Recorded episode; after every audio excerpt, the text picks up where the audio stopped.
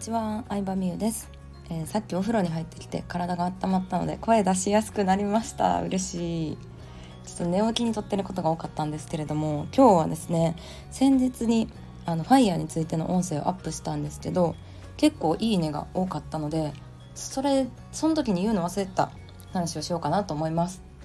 うん、ファイヤーっていうのは装置セミリタイヤのことなんですけどわからない人はググってもらうのと前回の音声まだ聞いてない人は是非聞いてみてください、えー、なんですけど、まあ、仕事が嫌なの働くのが嫌なのであの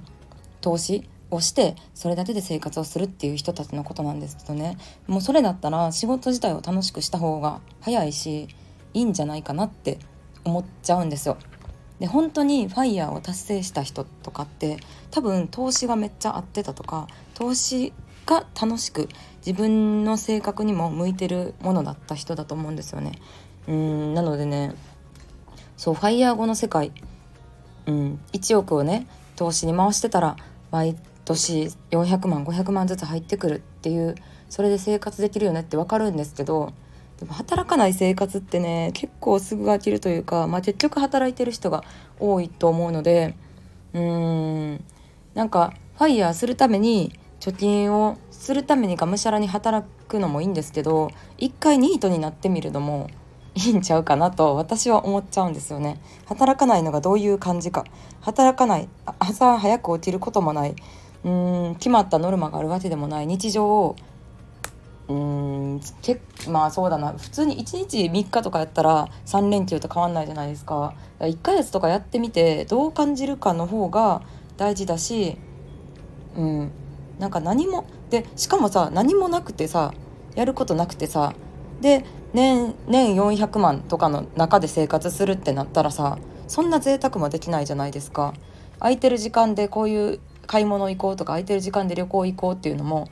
なんか結構質素になっちゃうと思うのでお金がない中での自由うんで働くこともないなんか楽しいのかなと個人的には思っちゃいますね。でもじゃあどうしたらいいのかって話なんですけど個人的にはですけど働くこと自体を楽しくした方がいいかなって思います。働くこと自体が楽しかったらさ結局人間生きてる限りうんずっと働くことになるからさ少なくとも65歳ぐらいまでは。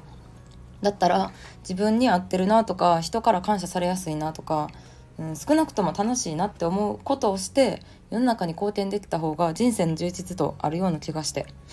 うん、でまあ働いてる限りはさ少なからずお金が入ってくるからさ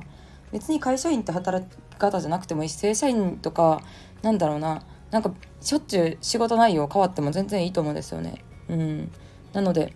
なんか働くこと自体をどうやったら楽しくなるだろうかって考えるのも一つなんじゃないかなと私は思いました。はいという感じで、えーまあ、ファイヤーはうーん永遠にねあの節約生活をし続けるっていう感じになってしまうので実際憧れている人の割にその生活が向いてる人はかなり少ないんじゃないかなって思ってしまいますね。自分の毎日の仕事がどうやったら楽しくなるかまあ時には転職をしたり働き方を変えることもあるとは思うんですけどそれを見つけた方がうん働いてる間ずっと楽しくなると思うので人生の充実度で言ったら高いんじゃないかなって思いました。はい。ファイヤーについて物申す。第2弾でした。ありがとうございました。皆さんの意見もぜひレターやコメントで教えてください。バイバイ。